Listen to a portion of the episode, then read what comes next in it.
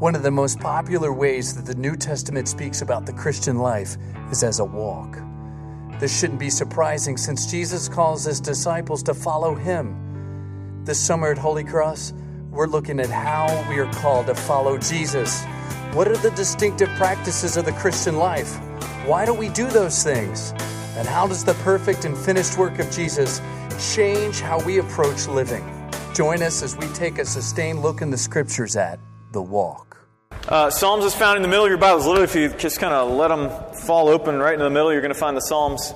Uh, it's in the Old Testament. If you are in uh, the prophets Isaiah, Jeremiah, hang a left. Uh, but we're in Psalm 32 this morning. If you don't have a Bible with you, the text is in your order of worship. You don't own a Bible. As always, there's about three on the back table. Grab one. We can replenish them, uh, and that, that is for you. So grab one. Y'all came back after last week. That's good. I wasn't really sure if that would happen, but this is good. Uh, look, like I said this morning or earlier, the Christian life is often described in the New Testament as, as a walk, as walking after Jesus, as following Jesus. And so we've been taking this summer to look at the specific ways that that walk is characterized. What are the kinds of things that we do as we walk with Jesus? We're, uh, next week's actually our last week in this series, uh, and we'll look at walking in mercy this week. This week, we come to the notion of confession. And the Christian concept of confession is misunderstood often by those both outside the church and within the church. Uh, what we're going to see this morning in Psalm 32 is that confession is telling the truth about who we are to the only one that can do something about it. So if you have your place in Psalm 32, if you'd stand in honor of God's word, that's our habit here. You're reading uh, Psalm 32, verses 1 to 5. This is God's word. Blessed is the one whose transgression is forgiven, whose sin is covered. Blessed is the man against whom the Lord counts no iniquity, and in whose spirit is there is no deceit. For when I kept silent, my bones wasted away through my groaning all day long. For day and night your hand was heavy upon me, my strength was dried up as by the heat of summer.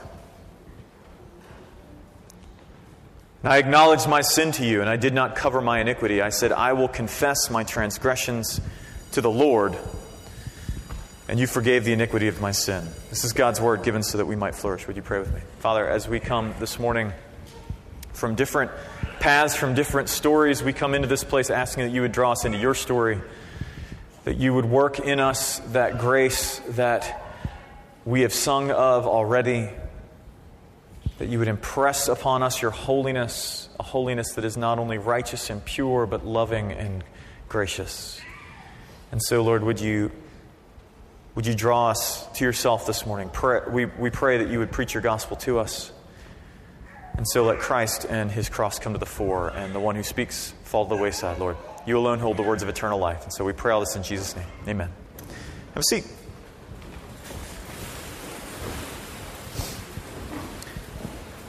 So y'all know the dream, right? I mean, you're you're um, there's some big event going on. You're in the middle of it. All these important people are in the audience, or, or, or people in which you, folks that you are uh, that you find important to you, they're standing around you, and all of a sudden you realize that you are naked, buck naked, standing on the middle of a stage. Now, if you remain asleep, because often if you're anything like me, sudden panic wakes you up, but if you remain asleep, that panic sets in rather quickly. You realize that you are completely exposed in front of everyone. There's nothing you can do about it because there's nothing, for some reason, for some, wherever you are, and this is always the case, no matter, there is just nothing that you can possibly cover yourself with. You are completely exposed in front of everyone. Now, that's a common dream, but the reality is that this kind of dream is far too common to actually be about being naked in public. Like that, I, somehow that doesn't seem to be a regular fear of ours. Like, oh no, I'm going to forget my pants in the morning. Like, we don't do that. So, what is this about? More likely, it's connected to something more foundational in all of us the fear of being completely known, the fear of just suddenly being revealed because we are masters of hiding, of covering up, of putting on a front. Some of us are so skilled at it, so fluent in that language that we don't even realize we do it anymore. It just, it's just what we do, it's just what happens.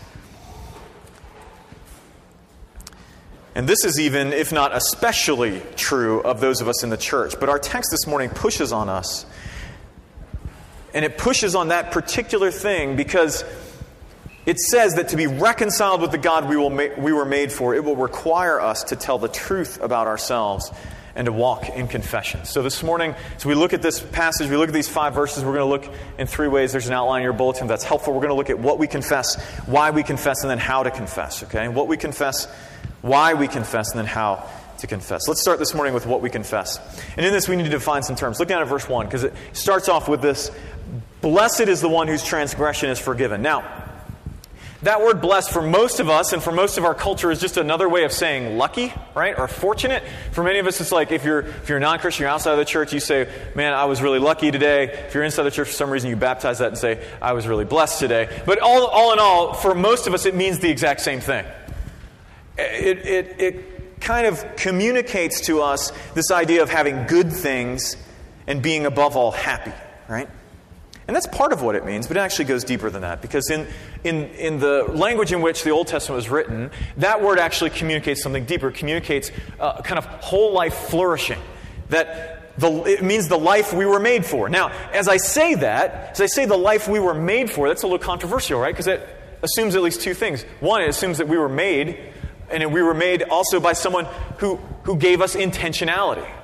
Right? There was an intention behind our making, our creation, that is not our own. In other words, you didn't have anything to say about that. It's just someone else created us and created us for a purpose. And that's part of the story that the Bible tells that, that we were created for a, a personal, by a personal God. We were created by a personal God for relationship with Him.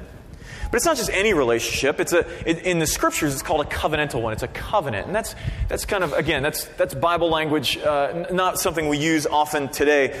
But for our purposes, it, it, it means a little more than this. But a helpful way of summarizing that is that a covenant is a, a relationship bound by promises, explicit promises. Okay? We make promises to one another. They're unilateral, and, they, and the relationship is held together with them. So we were made to be in a dep- we, we were made to be dependent on God for everything to image him, and to enact his wise and loving rule over all of creation. That's what we were created for. And so, if that is how we were made, if that is what we were made for, then it stands to reason that according to the Bible, that is how we will flourish. That is how we will flourish. When our psalm talks about someone being blessed, we have to understand that this is the kind of relationship with God that's in view. Now, there's more to flourishing than that, but that is the foundation of it, it is the, the, the root from which the rest of it springs, and if that is missing, the rest is missing as well. We were made for a dependent, loving relationship with God, but also unbroken relationship with others, with ourselves and creation. But that isn't the case now, right? I mean, I shouldn't have to tell you that. That isn't the case. So what happened? Well, that question brings us to the comprehensive complaint. Look at those first two verses if you can. There are three words that he uses here transgression, sin, and iniquity. And those are all very religious sounding words, right? Transgression, sin, iniquity. Uh, and so, because the fact that they are religious sounding words, that means that we all have really preconceived notions over what those things must mean.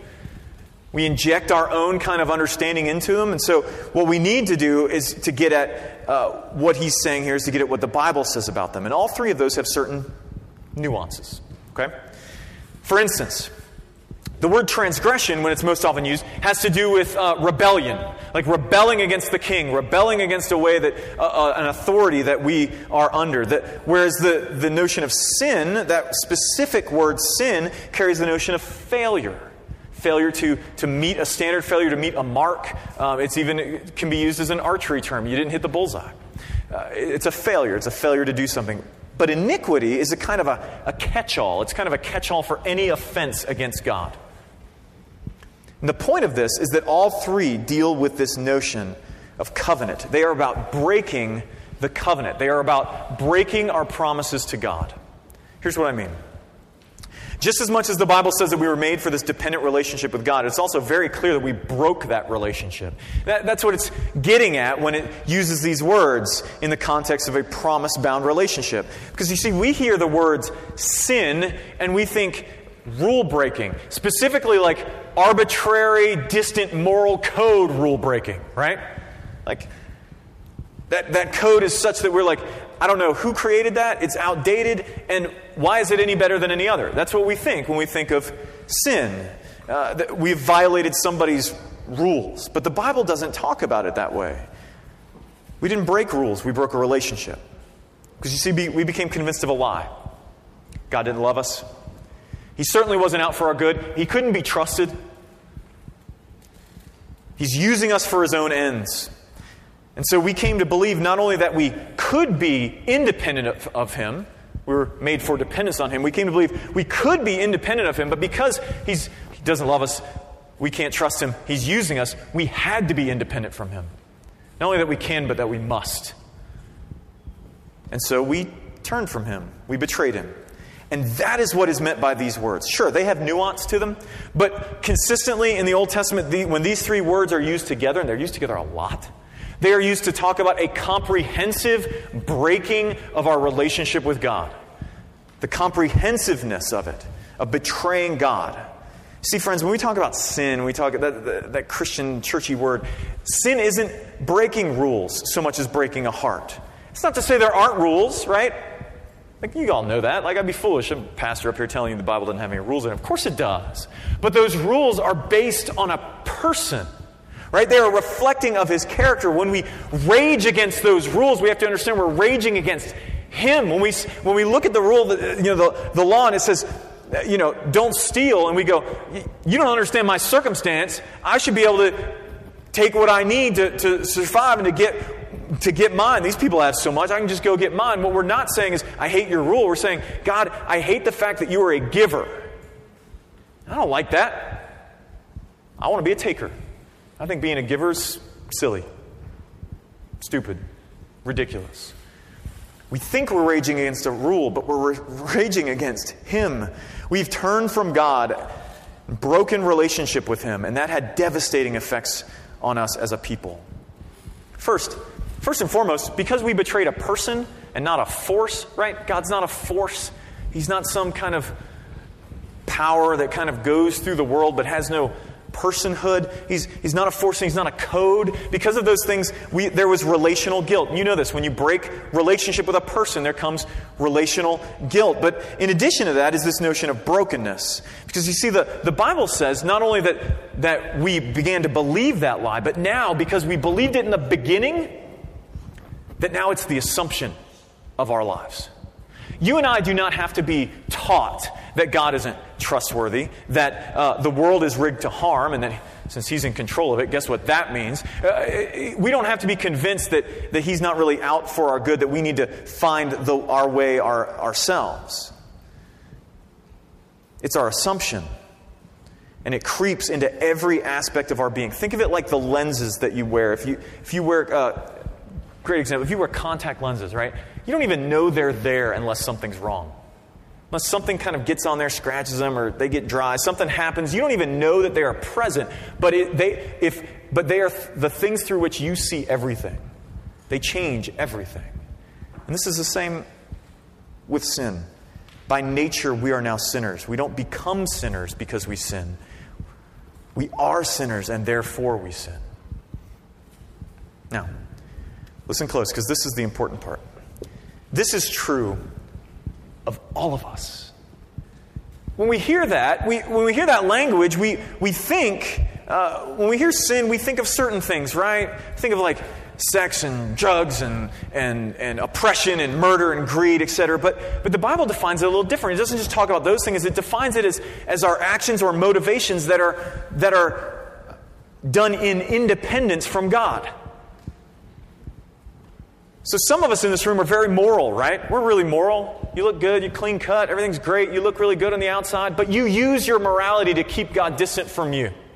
You use your morality to say, I don't really need you, God, I'm good enough on my own. You use your morality to say, I can get a name for myself in my community, I don't really need you.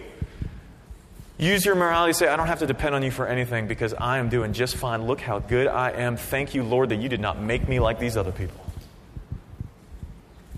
Others of us, we, we do chase after immorality. That's how we stay independent from God. Like, God, I don't want to have anything to do with you. I'm going to go do my own thing. And I'm going to go do it, and I don't really care what you think about it. But either way, listen to me, either way, the Bible calls it sin. Either way.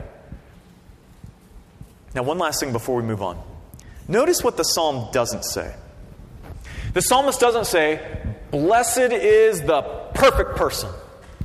Or, blessed is the really good person, really sincere person, or the really religious person. Doesn't say that. Why? Why does it say, blessed is the forgiven person, the, for, the one whose sin is forgiven? Because amongst us there are no perfect people. And God is not looking for good, sincere, or religious. He's looking for dependent. And when we turn from our stuff, when you go before someone that you have offended and you say, I have nothing to offer you that is going to make me right with you, I have to just rely on you and your grace and your forgiveness, which is what we do when we ask someone for their forgiveness. We are depending on them. God is looking for someone who will admit that things aren't right. That's what he means by saying, in whose spirit is no deceit, and then depend on him to make it right. That is what forgiveness is. And that brings us to why we are to confess in the first place. Look at verse 3. It says this For when I kept silent, my bones wasted away through, all my, through my groaning all day long. Okay? So the situation that he's envisioning here is kind of that, that idea of um, not really admitting to anything. Having this sense in the back of your head that you did something wrong, but not really caring, like, you don't understand my circumstances. Yeah, I, I know what you, I know. I don't let me, don't, I don't need to, I don't need your rules. Like, I, I hear you, but no, no. You don't understand what this person did to me or what this person did to me. I don't have to listen to you. I am fine on my own. It is a picture of stubbornness. And we have all experienced this, right? And so when he, when he says this, when he says that his bones wasted away uh, through all of his groaning, that's a little dramatic, isn't it? I mean, it sounds like what he's saying is that he was dying. My bones wasting away. I mean, he's obviously not being literal, right? Because it's not like I got osteoporosis because I wouldn't confess my sin. Like, that's not what he's talking about. It, it, it's metaphorical, and it sounds like what he's talking about is dying. And in fact, that's exactly what he's talking about. It's exactly what he's talking about.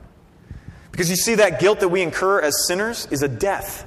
And this makes sense. Listen, don't, don't check out on me when I say that. This makes sense. If we say that God created us, the life that we were made for was unbroken relationship with Him, He's like, this is how you will live. And we decided, I don't want to do that. It's not life then, it would be a death. That's, that's all that this is saying. But when the Bible talks about death, it certainly means the physical act of dying, but it also means something else. It means bearing the weight of our guilt bearing the weight of our betrayal of God. It's God saying, You want independence from me? Then go for it. Go for it. Until eventually it leads us to an eternal separation from Him that the Bible calls hell. It means bearing the weight of our guilt. Now, now, some of us, for some of us, that's really offensive. I mean, it's not bad enough that I just said that all of us are sinners, uh, but, but now uh, I've just said that there's a consequence to that sin, that we're held accountable for it, that we can't be good enough or religious enough or sincere enough to get out of it. But stay with me, we're not done yet. See, we all know that when you betray someone, there's guilt. It's like, you know, if your spouse cheats on you, there's guilt. It happens. When your spouse betrays you, that, that's not like a little thing, right? There's going to be consequences to that sometimes significant ones. And if God is a person and we betrayed him on the same level, which is what the Bible compares it to, okay, then we should expect the same. And our attempts at goodness, at trying to make it up, is a lot like coming to your spouse with flowers or washing their car when you cheated on them. Like, I don't know why you're so mad. I got three dozen roses. You know how much that costs me? Like, what do you want from me? You're like, that ain't to work. It's not going to work. You can't make up for it. Guilt is a real thing, and someone has to bear it. And that is what he is talking about here. There is a real sense of guilt and a real burden of that betrayal. But here's, here's the thing nobody in this room thinks that what we do is really that bad, do we? We don't think it's that bad. And that is generally because we think that pleasing God or being in the right is a comparative affair right? We look around like, uh, yeah, I mean, I'm, I'm, I know that I mess up, but I ain't as jacked up as that dude. You know, like, I, am not as bad as that guy. I know I messed up. I have my problems, but have you seen her? Let me, as a matter of fact, let me show you what she does. Right? We think it's a comparative affair. That, and that is a lot like saying, I mean, yes, sweetie, I cheated on you, but not as much as your last boyfriend. How far is that going to get you? Not real far. Listen to me close. We are all messed up. All of us. You may look clean or not as clean, but we are all messed up. We have all betrayed God and we are all in need of forgiveness. And that brings us to verse 4. This guy says, Day and night your hand was heavy upon me. Now stop there. Because you and I believe the lie, because that's our assumption, that God is out to get us, that He doesn't want good for us. When we hear, Your hand was heavy upon me, we think this means God was trying to get him because he messed up, right? God is out to get him, to hurt him. But look at the rest of the passage. God's hand being heavy upon him did not result in his destruction. God's hand heavy upon him was not to wound him, it was to bring him back. It ended not with his destruction, but with his forgiveness. And this speaks to an incredibly important part of the biblical story. God, the one who was betrayed, seeks after those who have betrayed him so that he might reconcile them to himself. Right there in the beginning, right in the first 3 chapters of the Bible, when we turn from God, God says in Genesis 3:15 that he is going to make it right. I will do this, he says. I will make it right. And then later he, he chooses this dude named Abraham who didn't believe in him, wasn't looking for him, was doing just fine. He was a rich dude in, in this, in this uh, pagan city. He was doing just fine. But he said, Abraham, you're coming with me. We're going to a new country. I'll show you on the way, and it's through you and your family that I'm going to make this right. The problem was is that Abraham's family was just as jacked up as the rest of us. It's kind of like you, you, you can't save someone from drowning if you're drowning too. You need someone from outside to come in and to save you. Because Abraham's family was just as broken as anyone was, they failed time and time again. But God wasn't done. And you see, that's why Jesus came. Jesus came because the God of the Bible is nothing like the God that we imagine. He's nothing like the God we imagine. We imagine a vindictive God who is looking, who is seeking to destroy those who cross him, who is seeking to, to ruin them, who is looking for a reason to smite us, and that is why we hide our failures. We hide them because we're afraid that God is really like what we think He is. We hide them because we think if anyone sees this, I'm going to get ruined. But the God of the Bible is a God who pursues those who have betrayed him, not to destroy them, but to restore them to himself. God's hand was heavy upon the writer because God was trying to get him to turn around trying to get him to admit what he had done and come back to the Lord. God pursues those who sin against him, He pursues them, He chases them. We want nothing to do with him, but he pursues us, and if he didn't, we would be lost. So that's the what's and the whys. That brings us to how we confess. First, looking at the result. Look, look down at verse 5. He says this I will confess my transgressions to the Lord, and you, that's the Lord, forgave the iniquity of my sin. This is so counterintuitive, so I, I need you to check back in if you checked out. If you're new to Christianity, or, or the church that you've always been a part of has always been about just kind of doing good and being about being moral, this sounds crazy. He confessed and God forgave. It can't be that easy. Some of us are like, it's not just it can't be that easy. Some of us are thinking, but he's going to get his, right? I mean, he is going to pay for what he did. He, there is something that he can't just get away with this stuff. Now, those of us who are generally thinking that are thinking that because we think we've been really good. We think that our goodness keeps us, and, and we're like, he went out and did bad stuff, so he should pay for that bad stuff. I've been good. I want my blessing, right? Well, the reality is, it wasn't that easy. It wasn't that easy for God. And see, the clue is in that word, Lord. You see that word? It's all in capital letters in, in your translations, most of them. So the word Lord, all in capital letters. That, that is the way our translators translate God's covenant name, okay? A particular way of, just, of talking to Him, a particular way of calling Him, um, the name that He gives to those who are looking to Him to deal with their sin. Back in the beginning, God promised, I will take care of things. He made that promise to us. And when we enter into relationship with Him, trusting Him, trusting He's going to answer His promise to make things right, we call Him Lord. It's a name of trust. That you are trusting that God would deal with your guilt and your brokenness.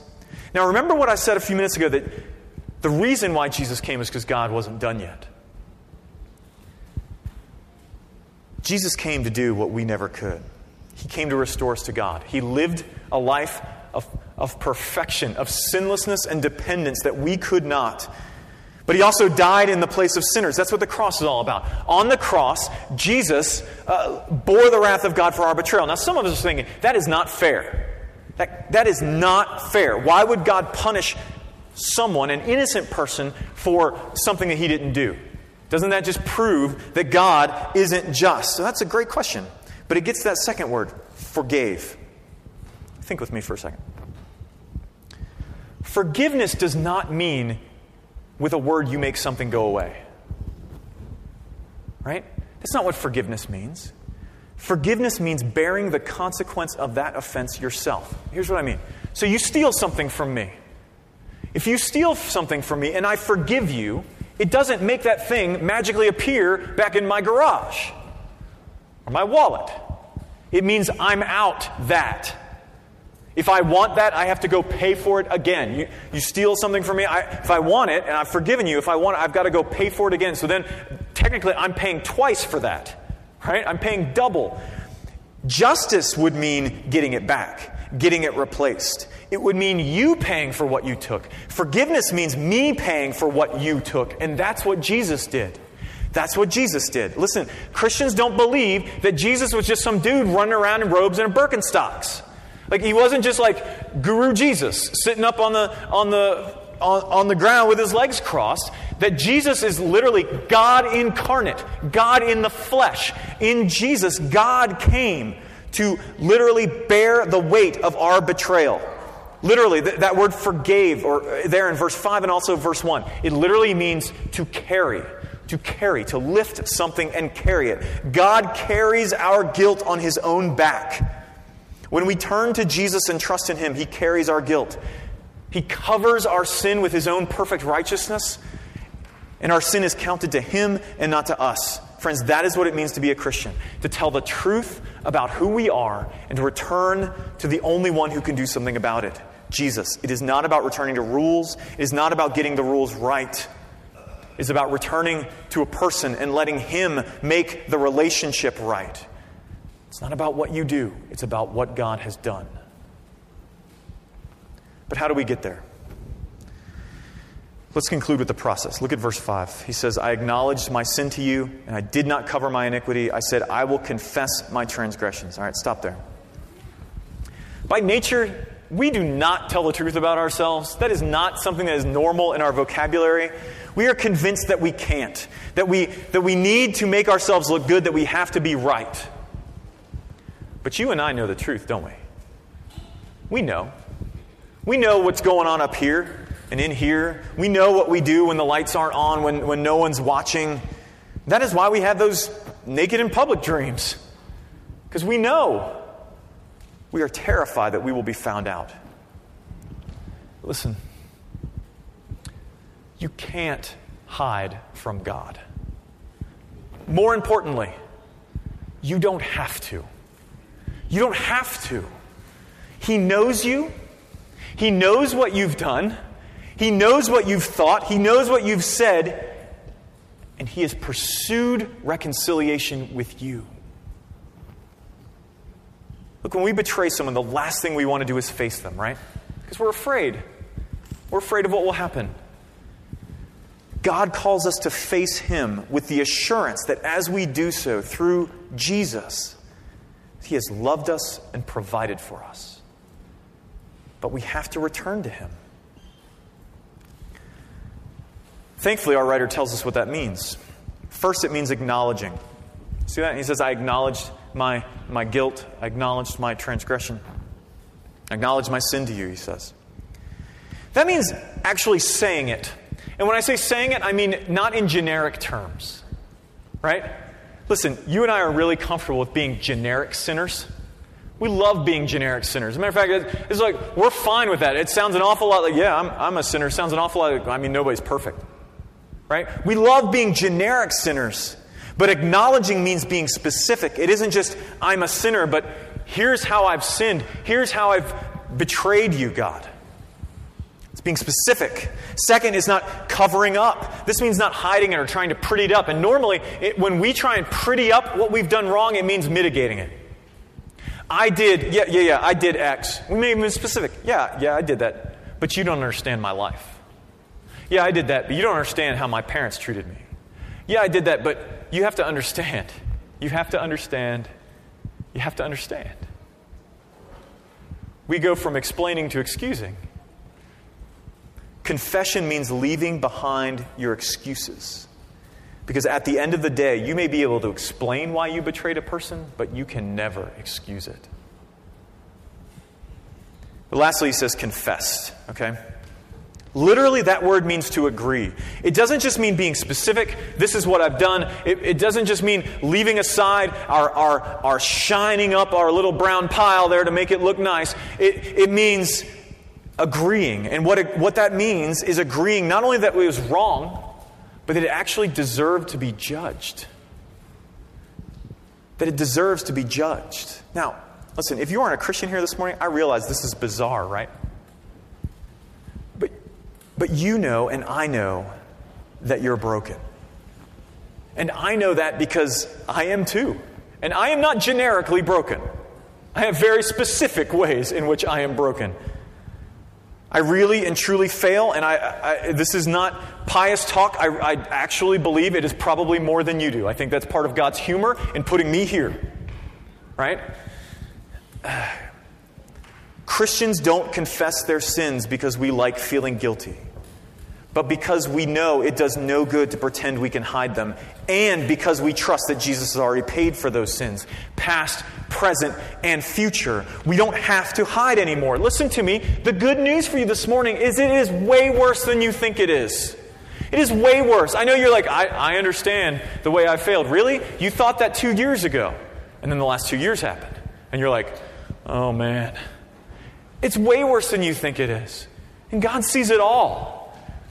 But you are more loved than you possibly ever dreamed by God. If you come to Jesus, you don't have to carry that guilt. You don't have to carry that shame or that fear anymore. And if you are a Christian here this morning, let me ask you a question. If you believe this, why do you still hide? Why do you still hide? Why do you pretend that sin is something you used to do? Especially when we get in this group, right? Oh, yeah, I, I used to struggle with that. God delivered me. Never thought about it since. Oh, that. Well, I mean, yeah, I, I used to deal with that, but, but uh, you know, praise God, through a lot of hard work, I'm not there anymore. And if you don't want to deal with that either, you need to listen to me. Like, that's, that's what we do. We pretend it's something in the past. We profess with our words that we are only right with God because of Jesus, but then we never admit to any wrong in front of anyone. We are fine being generic sinners, but when is the last time you confessed an actual contemporary sin with a person? Like someone sitting across from you and you're like, I blew it, here's how. Do you realize that this psalm right here that we read, is for public worship. For public worship. This, God's people get together and they say, I blew it. Here's how I blew it. I, I acknowledged it. God forgave me. Praise, praise God. Yes. Yes, we need to confess to God, but we also need to confess to others. That reading we had from John, James 5:16, confess your sins to one another so that you may be healed. When you don't, when you pretend that you don't have any sins, at least any specific ones. And listen, I, most of us, when we just live in the realm of generic, being a generic sinner, what we really mean is we don't really have any. The rest is just cultural. But when we, when we pretend that we don't have sins, when we get defensive every time someone confronts us on a way that we have sinned against them, what, you, what we are saying is, I was a sinner, but now I'm good. And you should be good like me too. And when we look at those who are outside of the church, what we tell them is not, I have a great Savior. You say, I have a great morality, so come join me in it. Come be good like me. Aren't I so good? Isn't God so lucky to have me? Sometimes I think Christians should introduce themselves like people do at a 12 step program. You know? Hi, I'm Rick. I'm an arrogant blowhard. You know, or, or hi, I'm, I'm Shelly. I use my words to wound others because I'm scared of them. Hi, I'm, I'm, I'm Dave. I'm scared of life, so I use people and substances to deal with it. Friends, we don't have to hide anymore. Because the one whose opinion is ultimate is satisfied with you in Jesus. I can boldly be a sinner before you. And what I mean by that is not go boldly sin. What I mean is I can actually tell you boldly what is true of me because it makes my Savior look greater. I can tell the truth about myself because God has declared that because of Jesus. I am no longer called sinner. I am called son. Would you pray with me? Father, everyone in this room, and especially the one who's speaking to you right now, we are all terrified of being exposed. Now, we may be at different parts in that. Some of us have grown more comfortable with, expo- with certain levels of exposure, but there's always that one thing. There's always that one thing that we are just scared of people seeing and knowing but you see it and you know it. So, Lord, I pray that this morning you would impact it upon our hearts that you have seen us, you have known us, and you have loved us in the Lord Jesus. For my friends here who have never trusted in that love, I pray that you would work in them even right now so that they might lay their faith on you, Jesus. Confess to you that they are not generic sinners, but specific ones, and trust in you alone to make it right. For those of us who have trusted in Jesus and yet need to day after day after day, I pray that you would renew that trust this morning, that those things that we have sought to hide from ourselves, from you, and from one another, that, Lord, we would be free of those because we understand that your perfect love has driven out all fear. That you would make us a people who boldly tell the truth about ourselves because we also, along with it, tell the great truth about our God that you are gracious, you are loving, and in Jesus, you have opened the door to reconciliation to us. So work in us, Lord, that we might walk through it again. We ask in Jesus' name. Amen.